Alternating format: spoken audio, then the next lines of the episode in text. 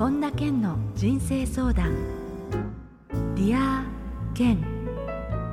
皆さんこんにちは。本田健の人生相談。 Dear Ken。ナビゲーターの小林まどかです。健さん今週もよろしくお願いいたします。はいよろしくお願いします。あのちなみになんですが久しぶりに今この収録のやり取りを、はい、ケンさんのインスタで生ライブ中なんですよね。久しぶりにねそうです、そうです。これはね、何万人の人がご覧になると思うんですけど、リアルタイムっていうのはなかなかないと思うので。そうですよね。なんか懐かしいです。私、こういう感じで、こう、前は LINE の時、結構続けてやってましたもんね。はいはいはい。ね、そうなんですよ。なんか、あ、LINE がなくなっちゃってね、なんかこう、あのあっちもこっちもっていうのはあんまりなくて、まあ、あの英語の方はね、インスタとかやったりとかしてるんですけど、そうなん、ね、かね、そうちょっとテンション下がってるんですよ。さてさて、えー、今回のオープニングなんですが、えー、11月の13日から15日ハワイで開催される2泊3日のビジョンクエストについてお話を、はい、えー、少し前にねこの内容について伺ったんですけれどもちょうどこの回のディアケン配信される日はまさにそのハワイで開催している最中ということでして、えー、実はビジョンクエストの前にえ英語で検査のセミナーが開催されるということで今回はその英語のセミナーについてもお話を伺っていこうと思います。はい、えこのビジョンクエストの前に行う英語のセミナーっていうのはテーマは何かこう決められてるんでしょうか？そうですね基本的にハッピーマネーについて語っていくんですけど、このハッピーマネーで人生を変えるみたいな感じのものを、えーと、カウアイ、マウイ、えー、ビッグアイランドそれからオアフと4つやります。えー、あのどういう方たちが参加されるんですか？まあ、どういう方たちっていうか、まあ、あの現地のアメリカ人ですよね。あじゃああの例えば日本から来てっていう方よりは地元の方が多いんですか？えー、っとそれは英語であの開催するので通訳は来ません。ああそうなんですね。なのであの完全にアメリカの人たちとか、まあ、英語を話すとかが対象ですね。ええー、じゃあケンさんのその英語によるワンデーセミナーということで行われるということなんですが、あのそのセミナーについてもどんな感じか教えていただけますか？はい、セミナーはね、まあ、ビジョンクエストの方は英語を話す人たちも入ってくるので、今、続々と最終的な駆け込み申し込みみたいなのがあるんですけど、まあ、自分の人生のビジョンをどうやって生きるのかってことをテーマにします。あ自分の人生のテーマですか？うん。えー、そうすると結構それこそね、あのまさにこの配信の時には検査されていると思うんですがあ本当だその同時期にね。ねあの、はいはい、涙したりとかあの結構そういうものも皆さん参加者出てくるんですかね？いろんなもの向き合って。そうですねあのそういう意味ではたくさんの人たちがこうここで人生変わるんじゃないでしょうか。ねあのビジョンクエストというのは日本からも参加される方がいらっしゃるということでなので、はい、改めてケンさんね帰国されてからこのディアケンでセミナーのどうだったかっていうのもシェアしていただきたいなと思うのでまたよろしくお願いいたします。はいよろしくお願いします。はい、えー、それでは本田健の人生相談ディアケン今日も最後までお楽しみください。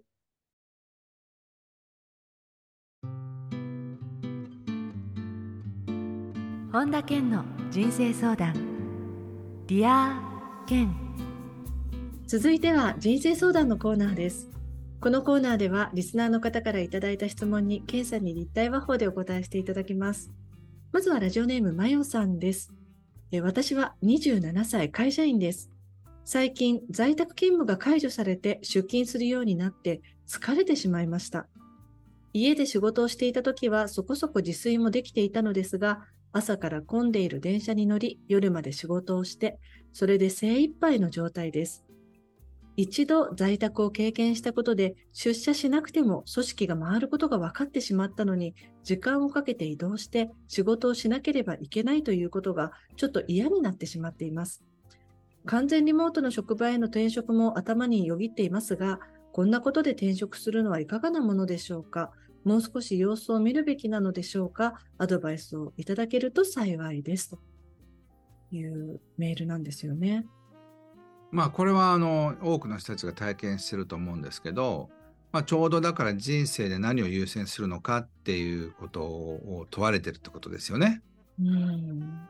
で、その、もしだからそんなに職場の内容とかそういうのがどうでもいいのであれば、僕なら転職しますね。そしてよりあのそういう満員電車とかっていうこのまゆさんご自身がストレスに感じるものが薄い職場に転職するっていう感じですか？そうですね。で、ひょっとしたら最終的に、もうまあ、僕の場合はですけど、まあ、そういう仕事も卒業することもできますよね。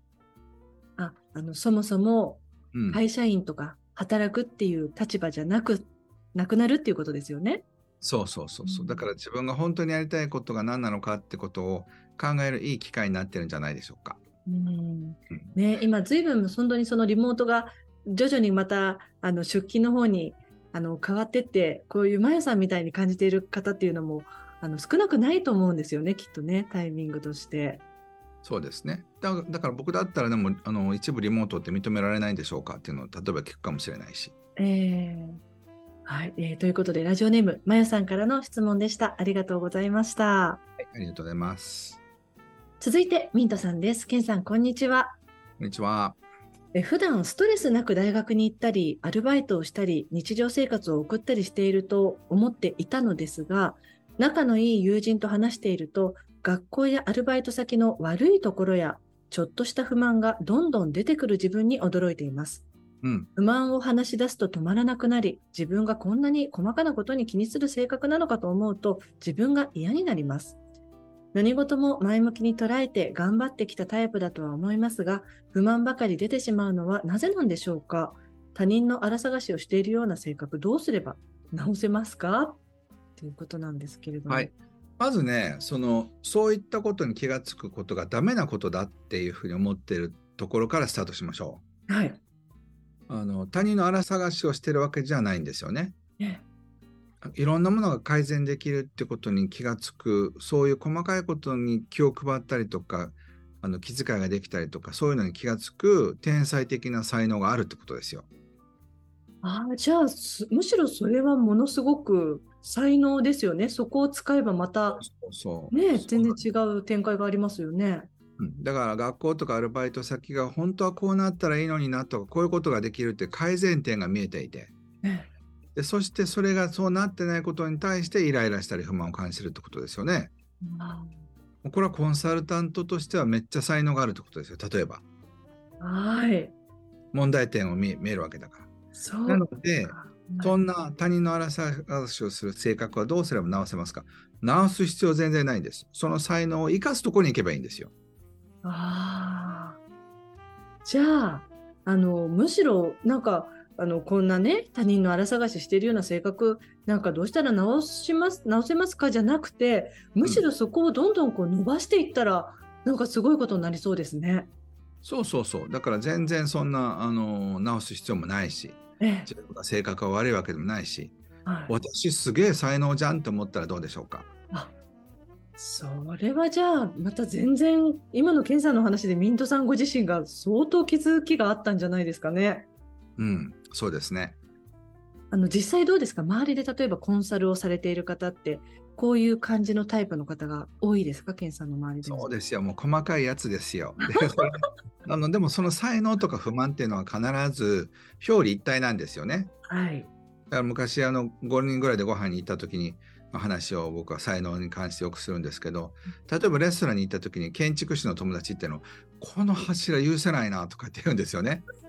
構造計算上ここなくたっていいのになみたいな。でインテリアデザインの人がうわこのオレンジとピンクが目が嫌がってるとかって言うしグラフィックデザイナーの人はフォントを見てねメニューのはい。なんでこんなとこに万が一使うのみたいなここはやっぱ明朝でしょとかゴシックでしょとか言ってるんですよ。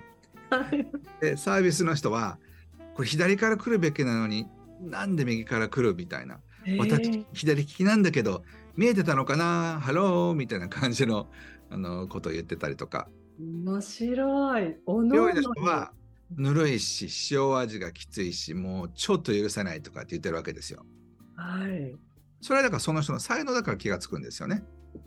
本当にそうですね。そういう時、ケンさんだとどういうところに目が行きますか？僕はどちらかというとやっぱりその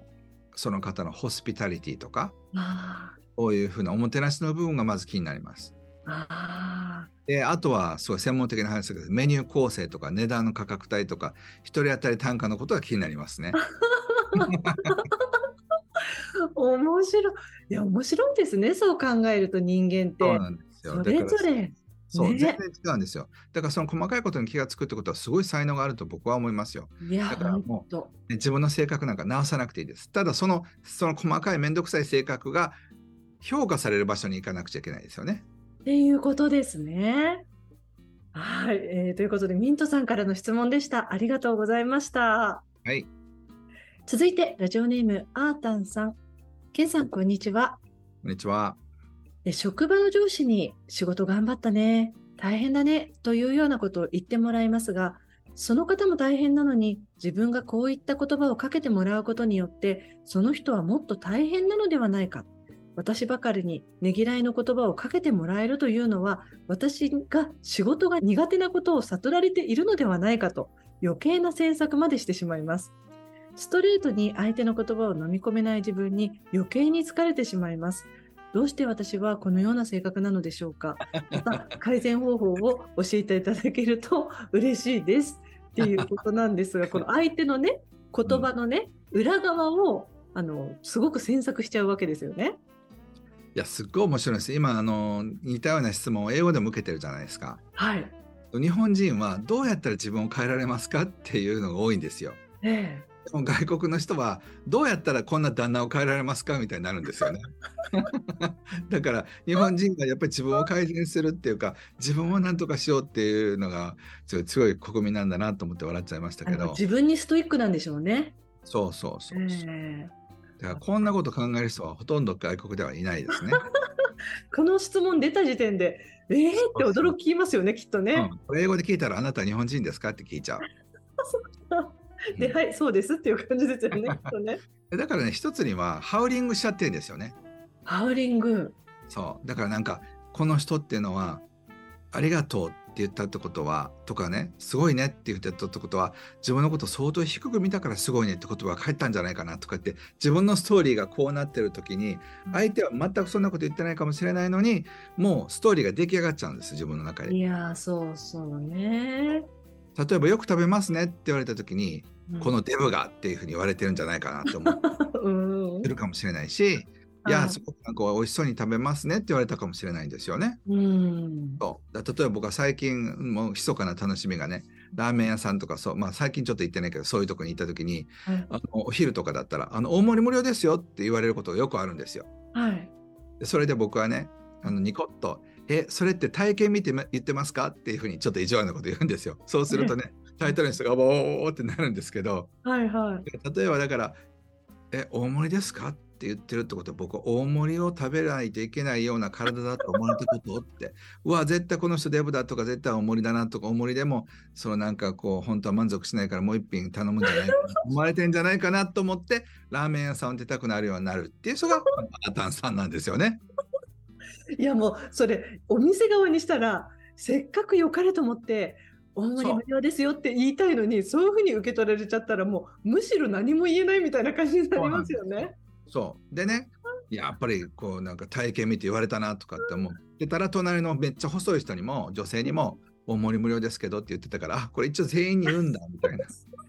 なんかすごい被害者妄想があるとね相手がそう思っちゃうんじゃないかと思っちゃうんですよ。はいはい。うんそれがだからまさにアータンさんがその状態っていうことですよね。そうなんですよだからなんか相手がそう思ってんのか本当に自分がそう感じてるのかっていうのは線引く必要がありますよね。確かに自分の聞き方とか物差しみたいなので全部相手をこう当てはめちゃうと相手の本来言いたかったことがなんか全部打ち消されちゃいますもんね。そう本当にねお疲れ様って言ってる可能性もあるんですよ。そうですよね。本当に心からあ仕事頑張ったねって言ってたとしてもそういうものじゃなく取られちゃったら相手にしたらえー、そんな風に取るのっていう風に思っちゃそうそうだからもう相手がどう思うかとか裏は一切読まないっていうふうに決めない。うんでこういう人は空気読んじゃダメなんですよ。ああそうなんですね。敏感すぎるというかそうそうそう。ねだから相手が相手がこもってるんじゃないかななんていうようなことをもう思わないようにした方がいいと思います。ねえ、はい。ということで、アータンさんからの質問でした。ありがとうございました。さあ、続いてラジオネーム、かこさんです、えー私は体調を崩して会社を辞めて、今は介護施設での夜勤と飲食店の掛け持ちでアルバイトしています。二つ違った仕事ができていることに楽しさを感じながらも、一番やりたかった会社での仕事をまた復帰すべきか迷っています。今は楽しみながらも急なシフト変更で自分の時間が取りづらいのと給料の面でこの先が不安になる時があります。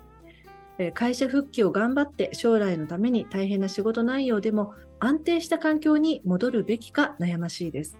仕事と生活のバランス、将来のことについて迷った時何を優先して考えるべきでしょうか？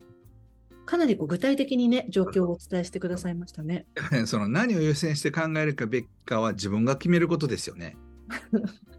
そう例えばお金が欲しいのか安定が欲しいのか、ねそれによって全然違うからすこういうタイプの人が一番アドバイスしにくいんですよ。ああ、そうですか。うん、だって何を優先して考えるべきかはその人が考えることだから。ええねまあ、でもそれをあえてあのお答えするとやっぱり自分がねもともとやりたかったことがあるのであれば僕はそれに戻った方がより幸せになれると思います。うん。でそれがねひょっとしたらすごくまた体調崩すような感じのことになるかもしれないけど前よりも学んでるわけだから、ちょっと仕事が立て込んだら休むとかはい。あるいは誰かにお願いするとかしてうまく調節してやるっていう知恵も多分あるでしょうしうん。いずれにしても自分のやりたいことに戻るっていうのは僕はとっても大事だと思いますよ。うん。ただでもそれは僕が自分の本当にやりたいことをするのが一番だと思ってるタイプの人だからそうなのでええ安定が大事だとか自由が大事だっていう人にとってはまたちょっと違いますよね。うんうんつまり、佳子さんご自身がそこも含めて、自分が何を選択したいのかっていうところを、あの、ご自身で決めていくっていうところですよね。そうですね。なのでそれはご自身がもちろん考えることだと思いますけど、どういうふうな感じのことを人生で大事にするのか優先順位をどういうふうに決めるべきかっていうよりも自分が何を大切にしたいのかっていうことだと思うんですよね。はい。それは人に聞くことではないと思います。はい。えーということで、ね、佳子さんからの質問でしたけれども、でも、あの、健さんご自身の目線としても、まあ、答えてくださったので、それも含めてね、あの、ご自分の中で何が優先順位で大事なのかっていうのも、また改めて考えるきっかけにしていただけたらなと思います。ということで、はい佳子さんからの質問でした。ありがとうございました。はい、ありがとうございます。以上、人生相談のコーナーでした。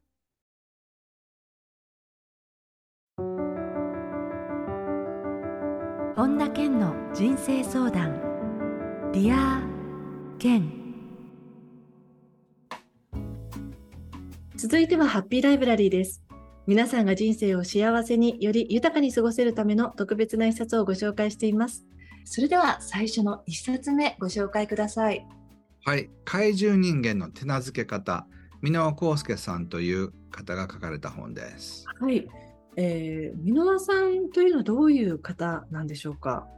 この方はね、あの幻冬舎の敏腕編集者で、いろんなすごい面白い人たちを口説いて、そして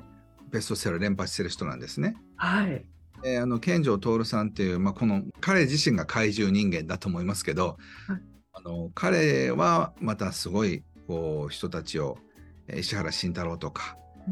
さまざ、まな人たちを口説いてでそしてその出版社を、えー作ったわけですよ。なのでそういう意味ではそのなんて言うんでしょう。こう面々とそういうすごい怪獣人間をどうやって口説いてベストセラーにするのかっていうのをやってらっしゃる会社のトップ編集者だからすごい面白いノウハウというかドラマがいっぱいありますね。これ面白いすごい人面倒な人怖い人とどう向き合うかっていうことなんですけど、まあ、でもねほとんどの人たちは怪獣人間が周りにいるわけじゃないからあんまり役に立たないけど僕は個人的にすごく面白かったですね。あはい、えーこちらの一冊を皆さんぜひチェックしてみてください。え続いての一冊を教えてください。はい、99%の人が知っていないたった1%のメンタルのコツ河野栄太郎さん田中ウルベ都さんという方が書かれた本です。はい、あの田中ウルベ美和子さんってあのもともとシンクロナイズドスイミングその当時言われていた、はい、その選手の方ですよね。はい、で僕一回お会いしたことあるんですけどそうですか。すごく今海外在住なんですけどね、でまあ、少なくともちょっと前はそうだったんですけど、すごくそういう意味ではトップの人たちがねやってるけども多くの人たちがやってないそういうことがいっぱい書いてます。えー、はい、えー、ぜひこちらの一冊も皆さんチェックしてみてください。はい、えー、このコーナーではあなたからのおすすめの一冊も募集しています。ディアケンアットマーク ioffice.com までお送りください。以上、ハッピーライブラリーでした。それでは、ケンさん、今日の名言をお願いします。この世界は我々の想像力を描くためのキャンパスに過ぎない。ヘンリー・ソロー。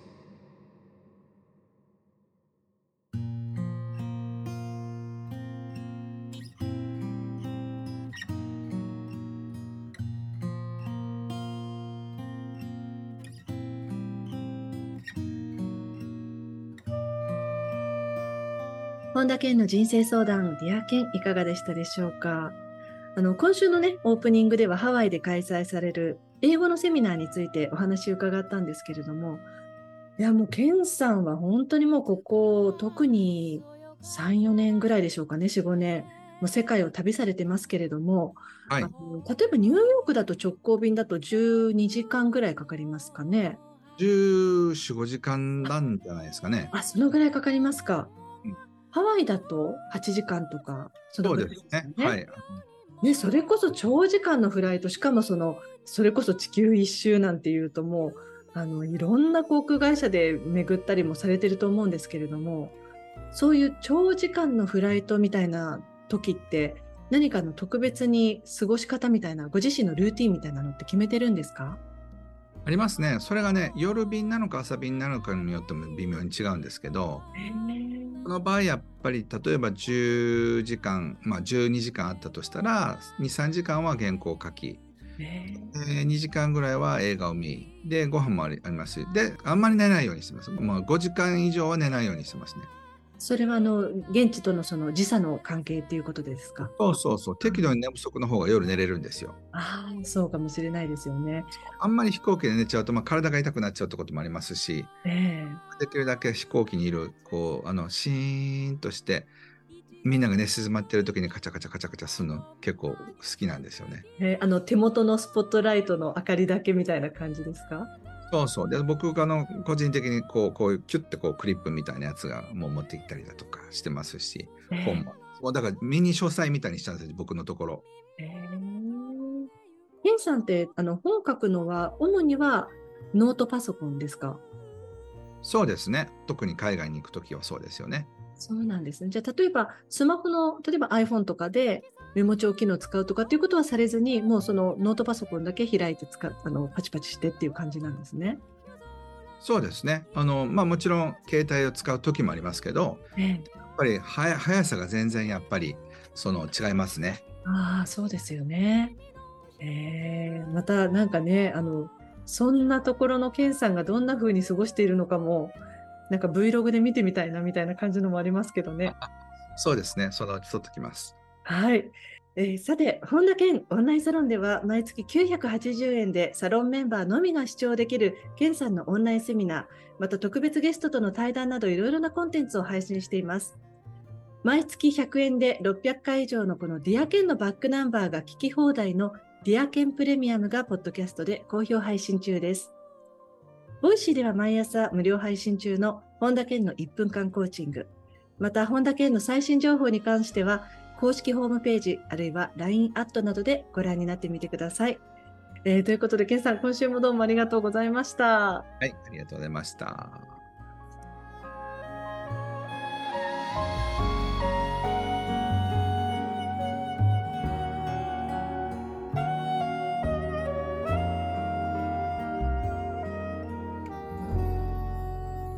最後に本田健セミナーに関するお知らせです。11月18日土曜日。新しい資本主義で長く愛されるビジネスの作り方が開催されます。詳しくは本田健公式ホームページよりご確認ください。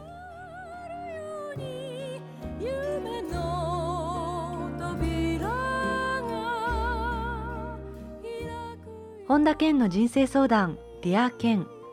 この番組は提供アイウェイオフィス。プロデュースキクタス早川洋平制作ワルツ高知博桐原哲人ナビゲーター小林まどかでお送りしました。